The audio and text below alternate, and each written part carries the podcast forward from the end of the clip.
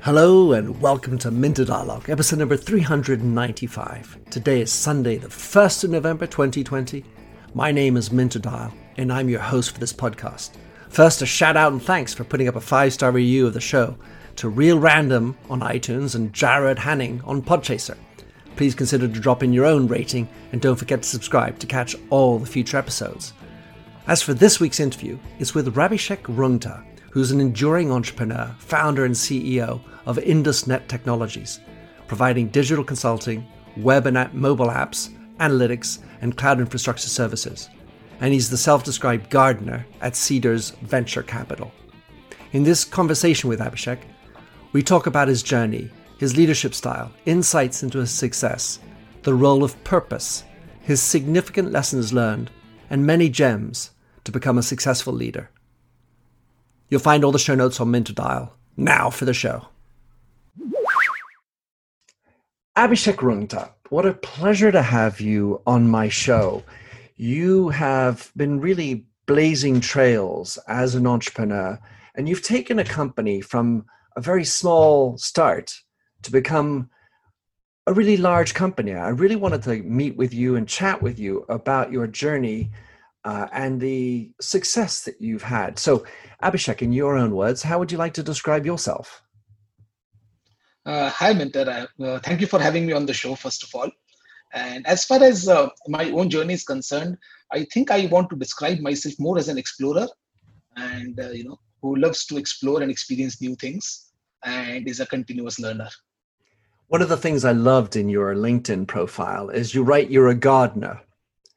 Yeah. And and um, so it, it, made me think you might actually be putting your hands in the soil, but at some level, you're always growing as a gardener. And uh, is that is that something that takes up a lot of your time? The work that you're doing at Cedars Venture Capital. Uh, no, so actually, uh, uh, we we started Cedars as a venture capital company, as a seed capital company, but we really did not uh, grow it as a separate entity. Uh, we started investing uh, in individual capacities. Me and one of my close friend, we started investing in individual capacity. but I think the tag gardener stayed with me and uh, uh, when i now uh, work with new companies or i partner with new companies i'm one of those people who love to get his hands dirty so i would sit down and work and build the company rather than just invest and watch it grow Makes consummate sense if you're able. So let's go back to your foundation of the IndusNet Technologies company. You were a 19 year old, as I understand, at a weird thing called a computer fair, and things, let's say, started the seeding began then. Talk, talk us through the beginning of your company. Uh, so actually, uh, uh, I was 19 and I was in a college. Uh, I was already connected to internet, and somewhere in my mind, I had this notion that internet is the medium on which I have to build my career because uh, I love the fact that it connects the whole world, and you can actually communicate and uh, you know make major impact because a connected economy can be very powerful. Somehow, you know, without knowing too much about economics and uh, and the world of technology, I had that feeling. Uh, you know, you have those gut feelings. Uh, so uh, that was decided, and I was already working uh, uh, by selling some hosting packages to some corporates inside the city. I was already selling internet telephony to some export houses. I was already teaching people how to use internet, but all these were like more of freelance work that I was doing, and to make some extra pocket money. Uh, so one fine morning, I went to uh, see an exhibition uh, in a in a exhibition hall in Kolkata, and uh, as as luck would have it, uh, somehow I had a feeling that you know if I have to really start a company, let it be today. And I and on that day, I went and then spoke to the the guy who was in the who was guarding the exhibition hall, and I said that you know I have not come here to see the exhibition. I actually want to exhibit here, and he was quite amazed and amused and he said that you know you can't do exhibit like just this because you need to come and prepare for it. You need to book a stand and you need to prepare for that and you need to come and then show. But then you know the hustler in me somehow you know woke up and i said let me try it out. And if someone is happy to share his stand. And when i went into the hall the first stand itself you know as luck would have it uh, this gentleman uh, was open to share his stand uh, because he wanted to just make sure that you know I am not I'm not occupying his space per se, or I'm not competing with him. As long as that is true, he's more than happy to give me a small share of his stand, and I can uh, start hustling and you know uh, start uh, uh my business from that place. Uh, so yeah, so that was that came easy because I think uh, I went ahead and asked for it. A lot of times people would not dare ask for things which they feel are impractical, but I just made that request, and luck was on my side. Uh, and then when I came out of that hall just to prepare for the show, uh, I found that uh, I don't have much money on my pocket. So I had, I think, around 50 rupees, which is less than a pound. And I, I, didn't have the name for the company because I was freelancing as an individual. So what I did was uh, there was a company name. Uh, I have to first think of a company name very quickly because the exhibition was on. Uh, I have already committed a fee and I need to get started. So what I did was basically I picked up the name from a restaurant which was right in front of me when I stood on the road, and it's called, it was called Indus Valley Restaurant. So I picked the Indus from there. I picked the net from the world of hosting, and I then put technology after that. And I went to a cyber cafe nearby, uh, printed a leaflet, uh, got it xeroxed around 50 times, brought it into the hall, and kind of pasted it on the wall, uh, you know, uh, which I got uh, and and that was the beginning of the hustling which has not ended till now. Uh, initially it was more of a hobby project even as a company but eventually it became uh, you know uh, much more than that. So did you buy the restaurant afterwards? Uh, no I never.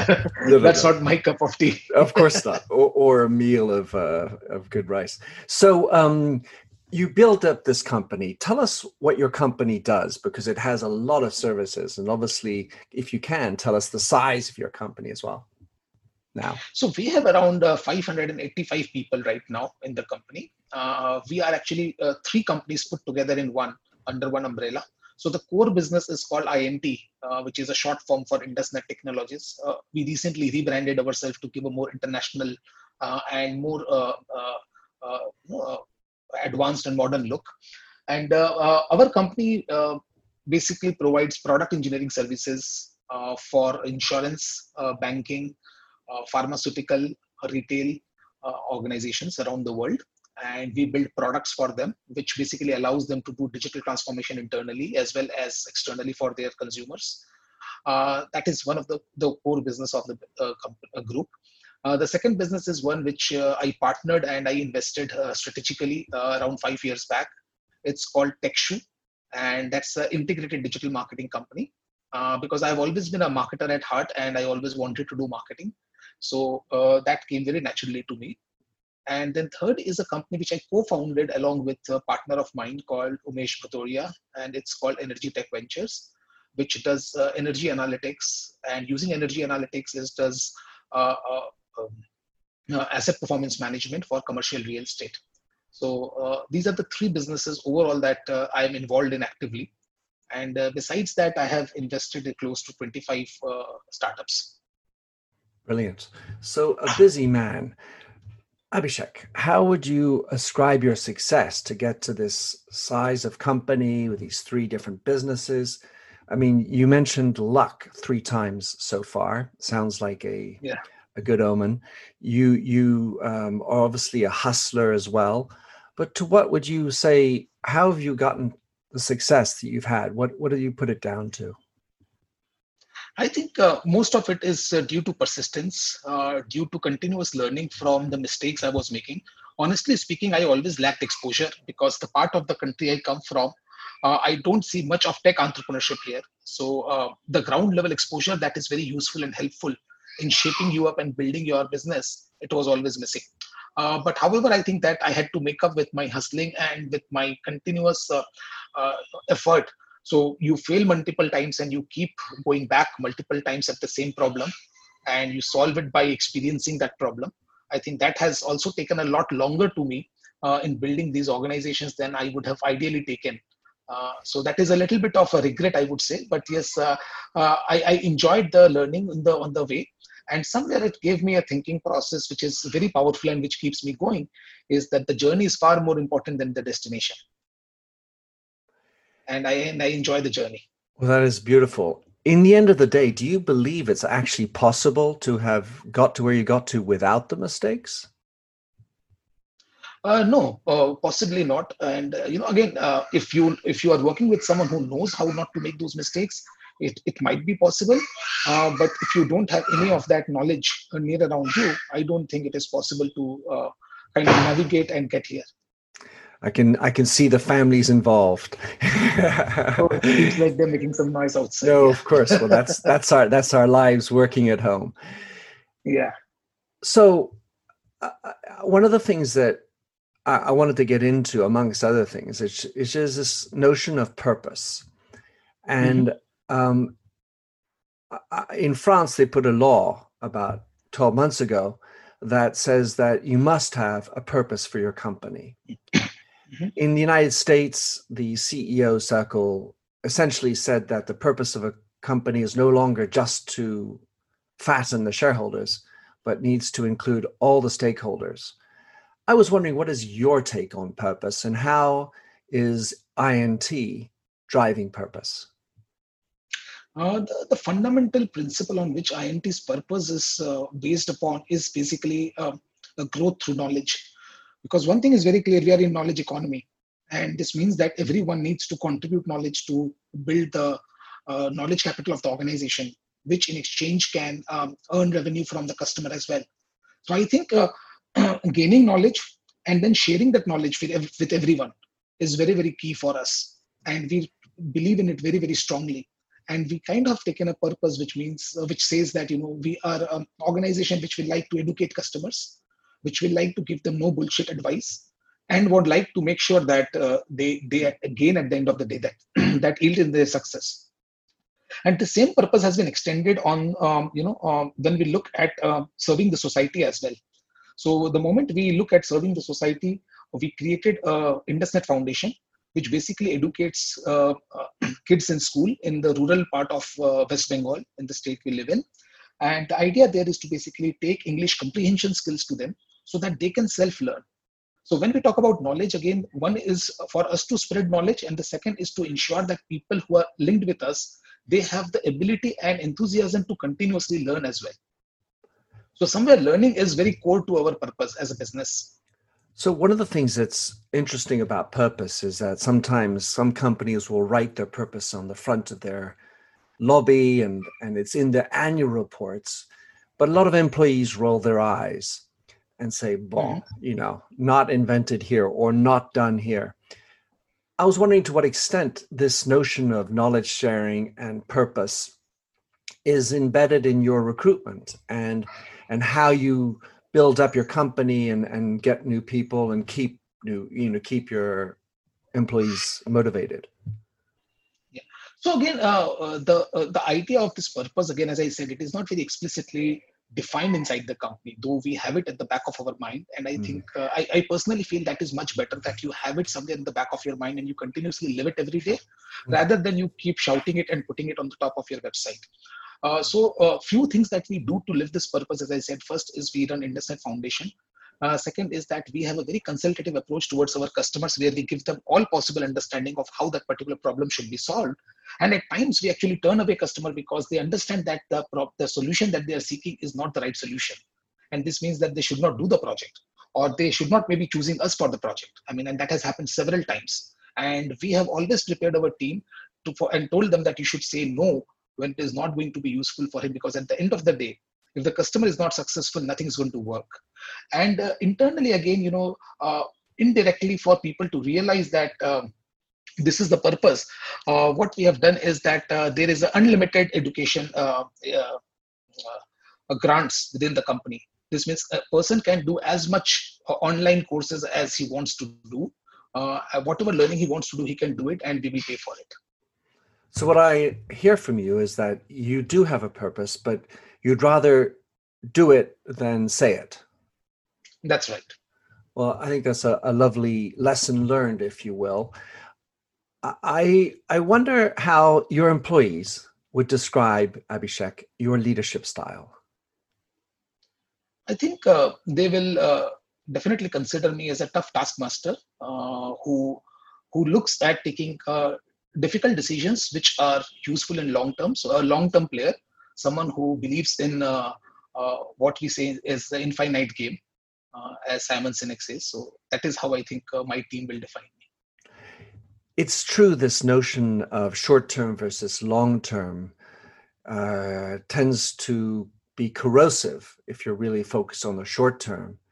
And, and it, it is hard to be customer centric, employee centric, if you are constantly on the short term.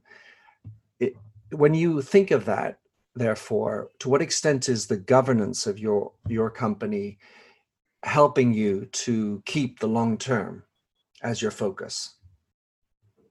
So long term, again, you know, when I think that when you are trying to build for long term, uh, you also got to be a little conservative in uh, the overall approach. Uh, you cannot just be uh, taking those decisions which looks beautiful and good today and which gives you a lot of applaud, uh, but which may not keep the company alive in the long term.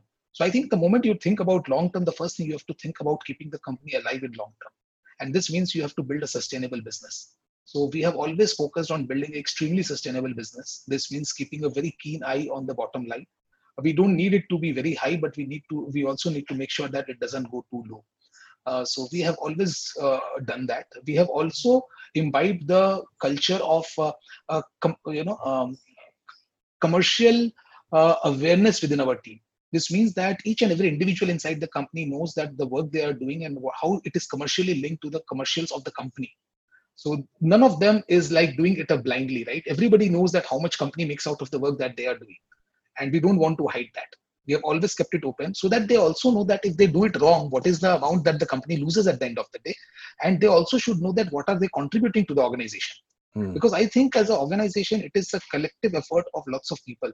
And until unless all these people are aligned, you cannot build a sustainable business because in that case you know you are trying to just keep everyone uh, you know you are not talking about the core objective of bottom line you are always trying to explain a person an activity and but not the end objective of that activity if the end objective of the activity is customer satisfaction customer success and the uh, and profitability right i think you have to just say that in very specific lines and you have to give them all the control and uh, data point so that they really know firsthand about it so if a customer is not happy, right, we would, uh, and if there is a email that comes to us, we will forward him directly that email and say, no, this is the problem and how can we fix it? And we also encourage our customers to first give a direct feedback to the person whom mm. they are dealing with, mm. right? And if it is not resolved, then of course they can come and talk to someone else. But this helps a lot because people know that a company is extremely customer focused. So if there is a customer complaint, right, that doesn't go very good for their career. So they themselves start fixing it. So I think uh, uh, instead of very complex processes and systems, you know, which we at one point of time we felt that we should define those dif- uh, company manual and processes and uh, whatnot. We started doing it, but we never end up kind of implementing it because we found it's too complex, right? Do you really expect a person to read a manual when he comes to your company?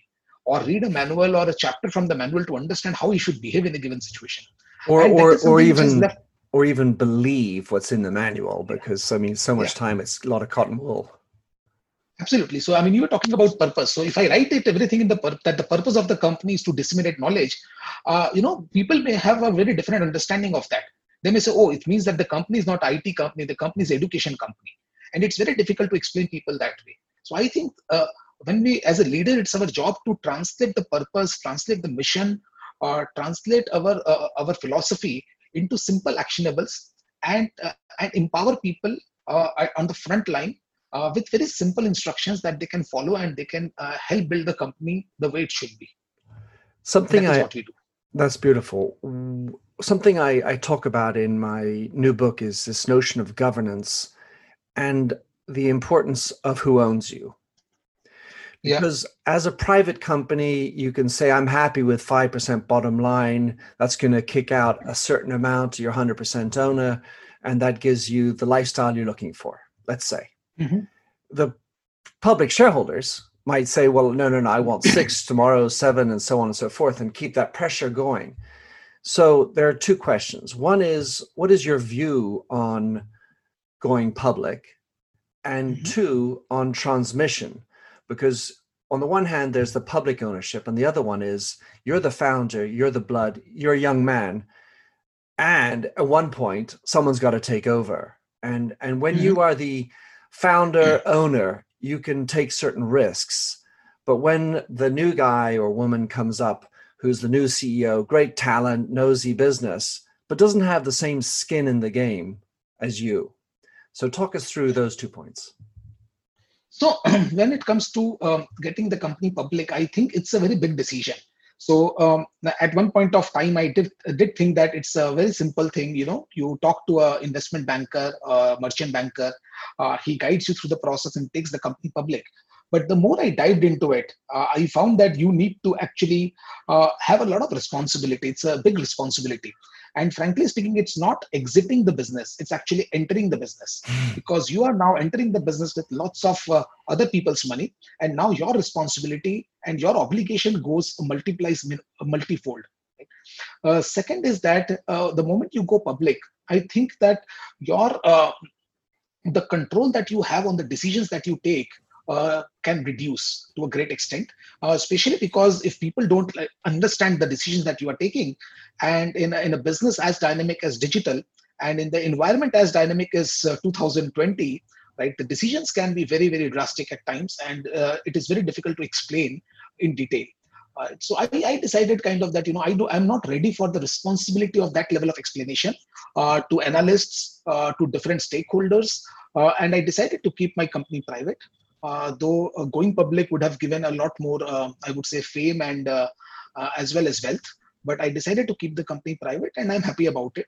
the day I feel that I am mentally matured and and interested in uh, being so accountable in terms of explaining other people the rationale behind my actions on each and every uh, step uh, i will definitely take it public Bezos has done a great job of transitioning from his own company to a minority, albeit still the major shareholder of Amazon. Mm-hmm. And mm-hmm. he seems to have done a remarkable job of curtailing expectations of that sort of that shareholder group that you're talking about. But he seems to be the exception to the rule. How would you how would you go about keeping the shareholders on your side with these long-term cockamamie ideas. I want my short-term profits. You know, wait a second, Abhishek. You know, da da da da da. On the long-term story, you know, your performance hasn't been good over the last three months. Yeah, I understand. So again, uh, this is exactly what I want to avoid because uh, uh, in a in a highly dynamic environment, when I am looking at long term, it may not go very well with everyone, uh, especially uh, shareholders as well as analysts right? And, uh, and this means that it, i have to spend a lot of time in convincing everyone about this whole thing. And uh, uh, besides that i have also a job of running the company as the kind of head of operations. So i find that these two jobs at the same time is too much uh, to ensure that i am able to deliver the best to both the sides. And that's why i decided to keep the company private. But yes i have started uh, bringing a lot of transparency in the company. So there are a lot of things that we continue to declare in public. We continue to disclose on our website so this helps us kind of getting to a point where you know uh, if we need to go public we will not have much difficulty. So uh, the issue is not transparency. I'm more than happy with transparency. I have more problems in terms of when you have to explain each and every decision which you are taking for long term and when there is a big uproar for short term benefits which the share market teaches us every day that every shareholder basically looks at most of them looks at short term profits. Going to my second question, which was about transmission, moving from Abhishek, CEO and founder, to mm-hmm. the next person who's going to take over. Maybe you move to chairman and someone else does the daily operations. But how how do you? I mean, you're obviously young and you've still got plenty of years ahead of you. Is this something you're already looking at? And if so, how are you going to go about it? So uh, I have a couple of theories of mine, uh, which uh, I'm keeping in my, uh, you know, as my cards which I can play when the time comes. So first of all, I have built uh, several enterprises and I have done some acquisitions uh, with different stakeholders who are my partners, and I really enjoy working with them. They are some of the most amazing people. In fact, uh, I would say uh, most of them are more talented than I am. Uh, I think uh, at the right time, I mean, and, and that makes us a company of multiple entrepreneurs actually, rather than just me as a single entrepreneur. And it was very important for me because I come as a single founder and uh, entrepreneurship is a very lonely journey and when, when you can get such partners come along with you uh, you strengthen the organization. And you also can create a succession planning uh, in the organization for long term. And that is i think what i have tried to do. Uh, so yes that is one of the areas that i will look up to where i have got my partners in different ventures uh, one of whom can come and uh, run the group organization uh, and kind of give it a better direction in, in years to come. Uh, second, of course, is uh, bringing in more professional management when I am tired of running the business. And which is at least not happening for next 10 years. But yes, when I'm tired of running the business, I think there are amazing professionals and uh, whom you can bring in and they can run the business. Uh, and you need to reward them well. You need to make them uh, part of the family. And that is one thing that I have to, I have, I have already done in some way, but I think I have to learn a lot more about doing that. Well, I've had this conversation with entrepreneurs who are double your age and they haven't expressed a more clear vision than you just did. So it's clearly a, a, challenging zone. And of course, when you're young, it's really not, it's not something you think about. Like when you're an 18 year old, you don't think about death yet. Um, something that has really hit me like a ice pick in the forehead, to use a Frank Zappa quote, is the the number of Indians running large international organizations. I would like to name Satya Nadella at Microsoft, Indra Nooyi, who was the CEO of Pepsi, Shantanu Narayan, who was the C- who is the CEO of Adobe, Rakesh Kapoor, Reckitt Benckiser. There are so many, and I'm just wondering. I mean, it feels like there are so many. I'm wondering if you think that there's a an Indian philosophy to management. I mean, you're such a large country, you know, there are a million different ways. But is there is there some sort of connection between the the way India is as a culture? I mean, with all the different cultures, Bengali, you know, Rajasthani, whatever, to to the style of management that you are putting in place? I think uh, one thing that Indian culture uh, uh, do teach us in a way, uh, directly or indirectly, is leading from behind, which again comes very difficult in uh, uh, in great leaders because in India, you know, you have, as you rightly said, there are multiple cultures, there are multiple thought processes, and if you have to do anything worthwhile, you have to take these people together, and you have to keep them together as a flock, and you have to achieve the goal. So anyone who is doing this, he gathers a lot of um, I would say, emotional quotient, uh, which allows them to handle such situations which comes up. And second is, I think, uh, as Indians, uh, uh you know, we are born curious. a lot of us are born curious. We love to read and understand and and see a bright future. so I think these are two things which I feel might be the reason of exceptional success of Indians globally. Hmm. In my new book, I I, um, I, talk about five different mindsets of what I believe are the great leaders of tomorrow, and the fifth one is the probably the one that's most controversial, but might mm-hmm. resonate with you, uh, and I call it being karmic. So mm-hmm. there's this notion of karmic capitalism, karmic leadership. Do you believe that? that what what is your view on on karma per se within a leadership role? I mean, I don't know how to define karma in your in your context, but karma is basically uh, doing your work and doing it right. Uh, I mean, at the best of your knowledge. And uh, in Indian philosophy, karma is dharma as well. This means that uh, it's the religion. The religion and work are not separated things. so I think uh, um, uh, for me, you know, doing the work and not really waiting for the result is very key. So keep experimenting, keep working, and not really depend your entire cycle, your thinking process on on the outcome of that. So you know, uh, keep doing your work uh, irrespective of the outcome. I think this is a very strong uh, message that uh, the Hindu philosophy has in India, and somehow it has permeated most of the people, irrespective of their religious belief. Uh, and I think that works great because you know uh, that allows you to do work without having that level of attachment with the outcome well this is exactly the the line that i'm taking in my book and i and i just try i start making the connection because of course karma is very much an indian philosophy and it just makes sense and i'm wondering i you know if i had satya on the phone or or indra would she say yeah yeah, yeah of course karma is the way to go and in the way that you explain it in your 23 years as a ceo and founder what would you say? You mentioned you made a few mistakes. What would you like to offer us as the biggest goof and lesson learned that you've had? Uh, the biggest lesson learned is uh, not moving forward at times. So a lot of times, you know, uh, your your company grows uh, from point A to point B, but your mindset doesn't grow, right? Uh, and this is a this can be a disaster for the business. So if your mindset doesn't grow, that how you position your company when it grows uh, from point A to point B, where of course point B is much better than point A, then you actually start losing the plot because your company's overall expenses, your company's culture has all started adopting to uh, the higher ground, but you are still, as, a, as an entrepreneur, as a, as a leader, you are still playing at a lower ground.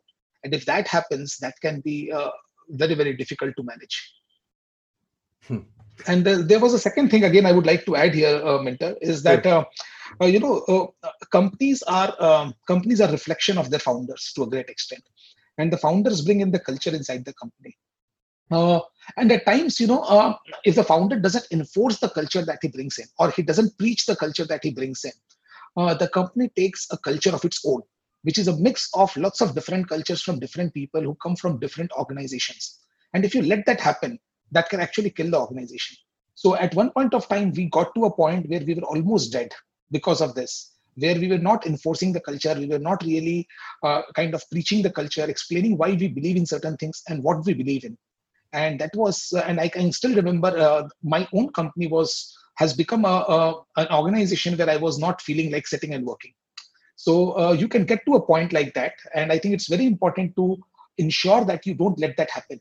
Uh, so you have to make sure that whatever you believe in right uh, you should be able to explain it very clearly. And you should be able to ensure that that culture is withheld and upheld inside the organization at all times. That's a wonderful insight because sometimes you just sort of keep on going along because you're expecting it. You you say it they should do it but you're not attentive to the how back to your karmic point because the how is actually the culture at some level. The the behaviors yes. the language. That's the the journey process. And then the result comes as a benefit of the right how and the right uh, journey if you will. That's right. I wanted to ask you about social media. Obviously hot in the news for all sorts of political reasons. But what is your position on social media as a CEO? How, what, how do you think of social media? I think uh, social media, uh, uh, it started with all the good intentions. Uh, it's a great tool. It connects people. It connected us. It connected me with lots of people. I have made amazing friends. Uh, I have met people on social media and then met them offline and uh, vice versa. And, and I think it has also changed my life to a great extent. I got connected with all my school friends. I got, uh, I'm still in touch with all my college friends, though I was not at all social in my school or college life. Uh, however, uh, in today's world, the more uh, the news is being injected, the injection of news into social media has been, I think, the influx point of uh, moving it towards a disastrous uh, path. And because the news are is generally always having a, you know, news is always, I would say, it's funded or unfortunately the news uh, times are not uh, uh, aligned in a neutral way. And uh, then it creates a lot of division. And uh, and i think we have read it all that what's happening with facebook uh, where the news feed has created a lot of problem.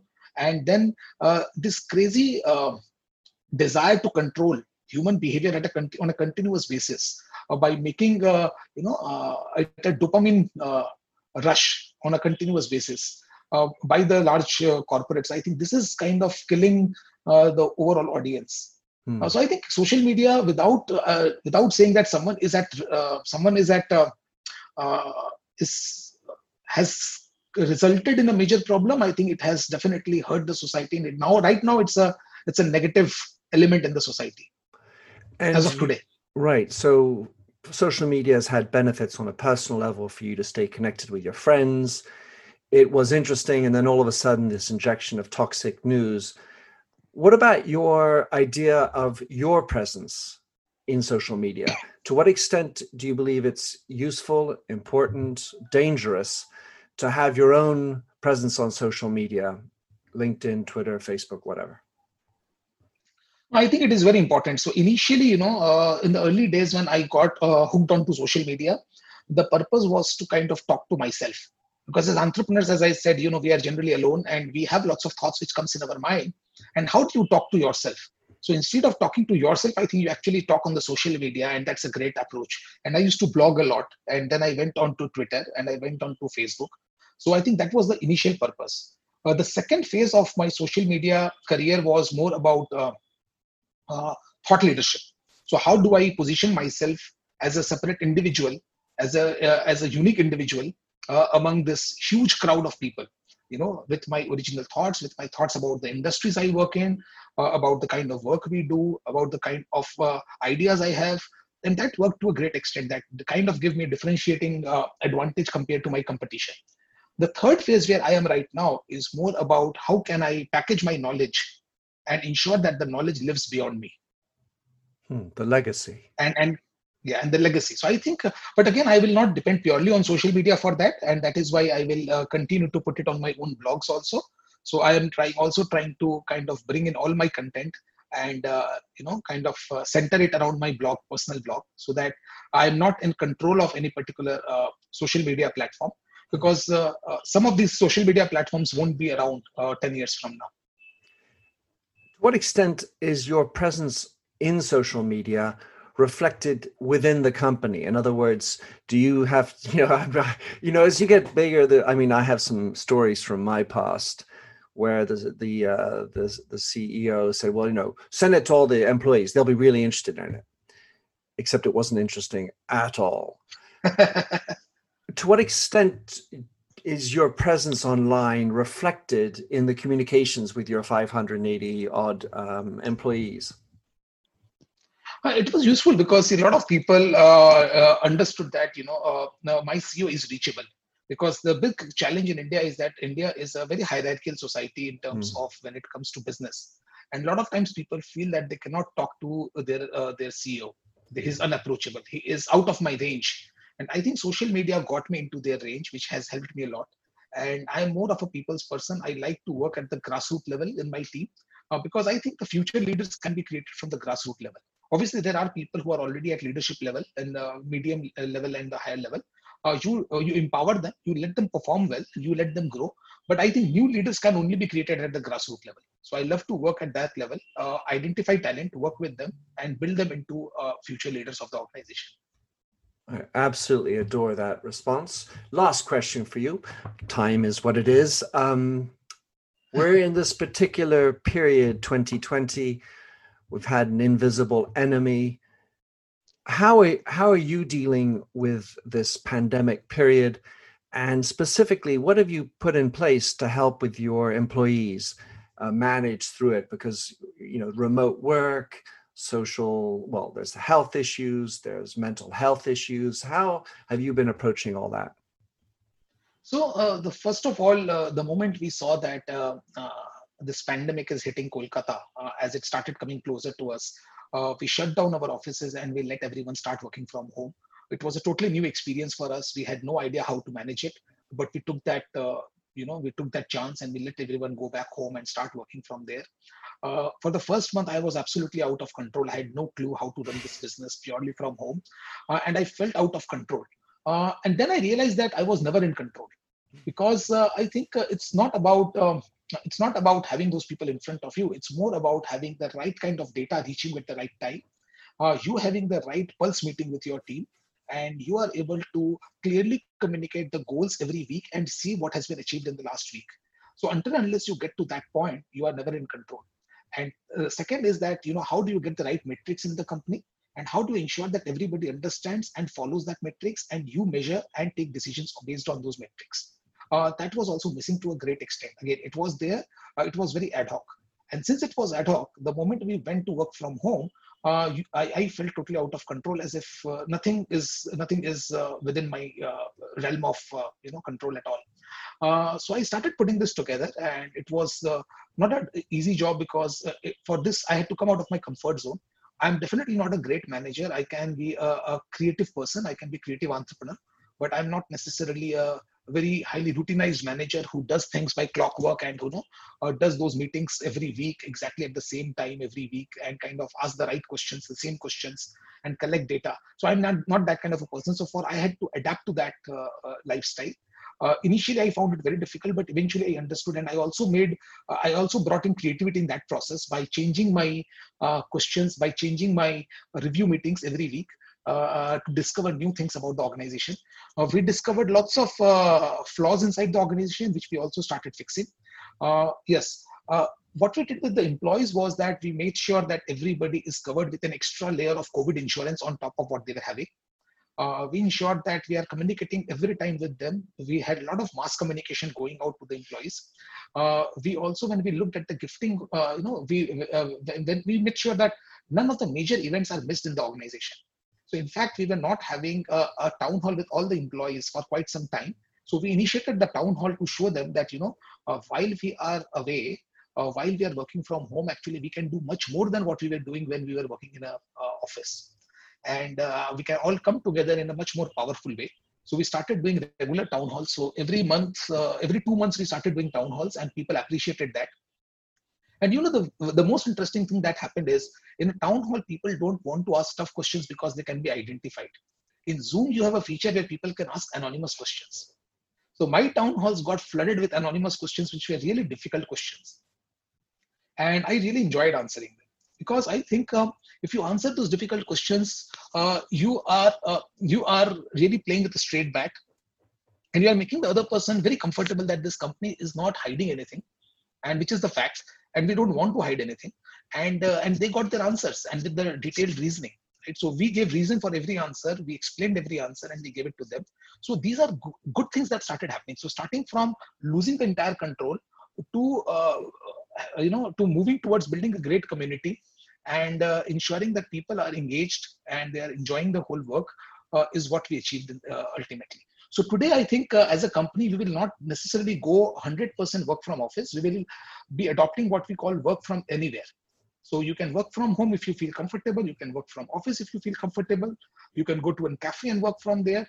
If there is a fire if there is an urgency you may be asked to come to office and that's your obligation. But apart from that you can work and deliver from anywhere.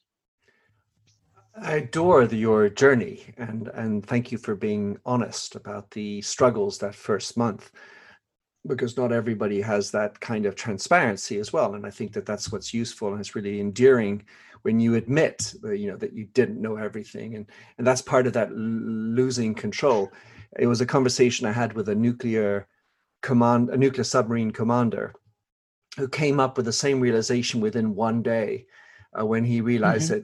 that uh, an order that he had given, uh, th- which goes through a chain of command. So the captain says, Well, I want to go into second gear reverse. Second gear reverse. Second gear reverse. And it goes down the order, and everyone can hear it throughout the submarine with 160 men. And then when it got down to the engineer who's in the gear room, there is no second gear. so what that meant was that the entire organization had seen that the commander doesn't know what the hell he's talking about. And at that moment, he went from total control to lack of control and and needing to ask different questions and look for different answers so a very similar journey at some level his was a you know, one day a one day enlightenment story um, absolutely wonderful. I really, I really enjoyed uh, your chat. I um, wish you great continued success. I look forward to seeing your journey as we come out of the pandemic and how that transitions into your work from everywhere. How can somebody get in touch with you, follow what you read? Because obviously you're a very uh, high profile, uh, followed person on LinkedIn. What would be your preferred way? And anyway, give us, uh, give us your, um, sell yourself. so I'm on LinkedIn and uh, oh, and I'm also on Twitter. So my full name is my Twitter handle, and similarly on LinkedIn, my full name is my LinkedIn handle as well. So feel free to connect with me there, uh, and more than happy to brainstorm, uh, have a chat, and and make new friends. Super, Abhishek Rang Rungta. I'll put all those into the show notes. Super fun having you on the show. Thanks for taking the time. Have a great day. Same here, Minter. Thank you so much for having me on your show. It was an absolute pleasure. Thanks for having listened to this recording of the Minter Dialogue Show. You'll find the show notes and other blog posts on minterdial.com. If you enjoyed the show, please head over to iTunes to give a rating and review. And to finish, here's a song I wrote with Stephanie Singer, A Convinced Man.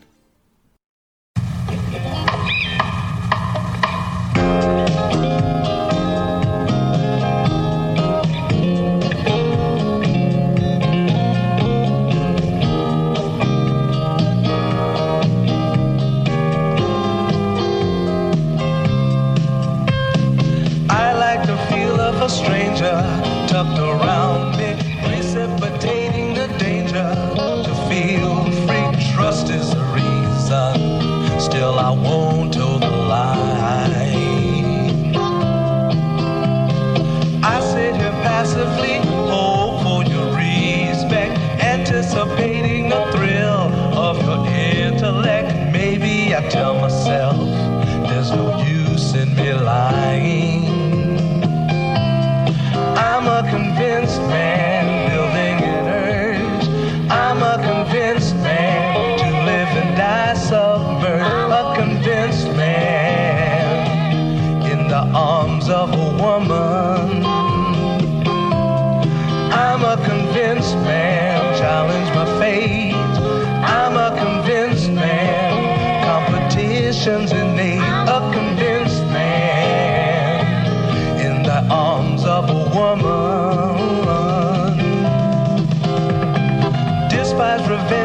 Struggle to see. Live for the challenge so life's not incomplete. What's wrong with challenge? I know soon we all die. I like the feel of a stranger tucked around me, precipitating the danger to feel free. Trust in my reason and let me show you why. Lines.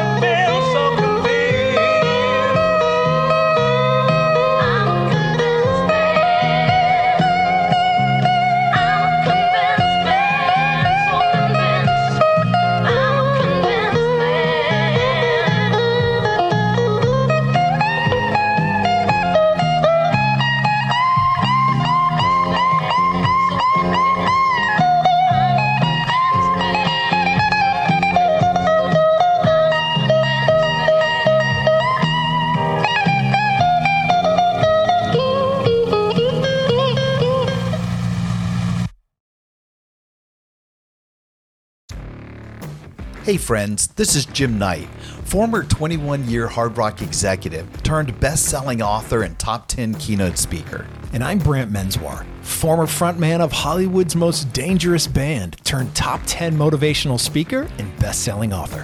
We host the how to podcast Thoughts That Rock, where we talk to rock stars, athletes, CEOs, astronauts, and even next door neighbors who share their expertise and opinions.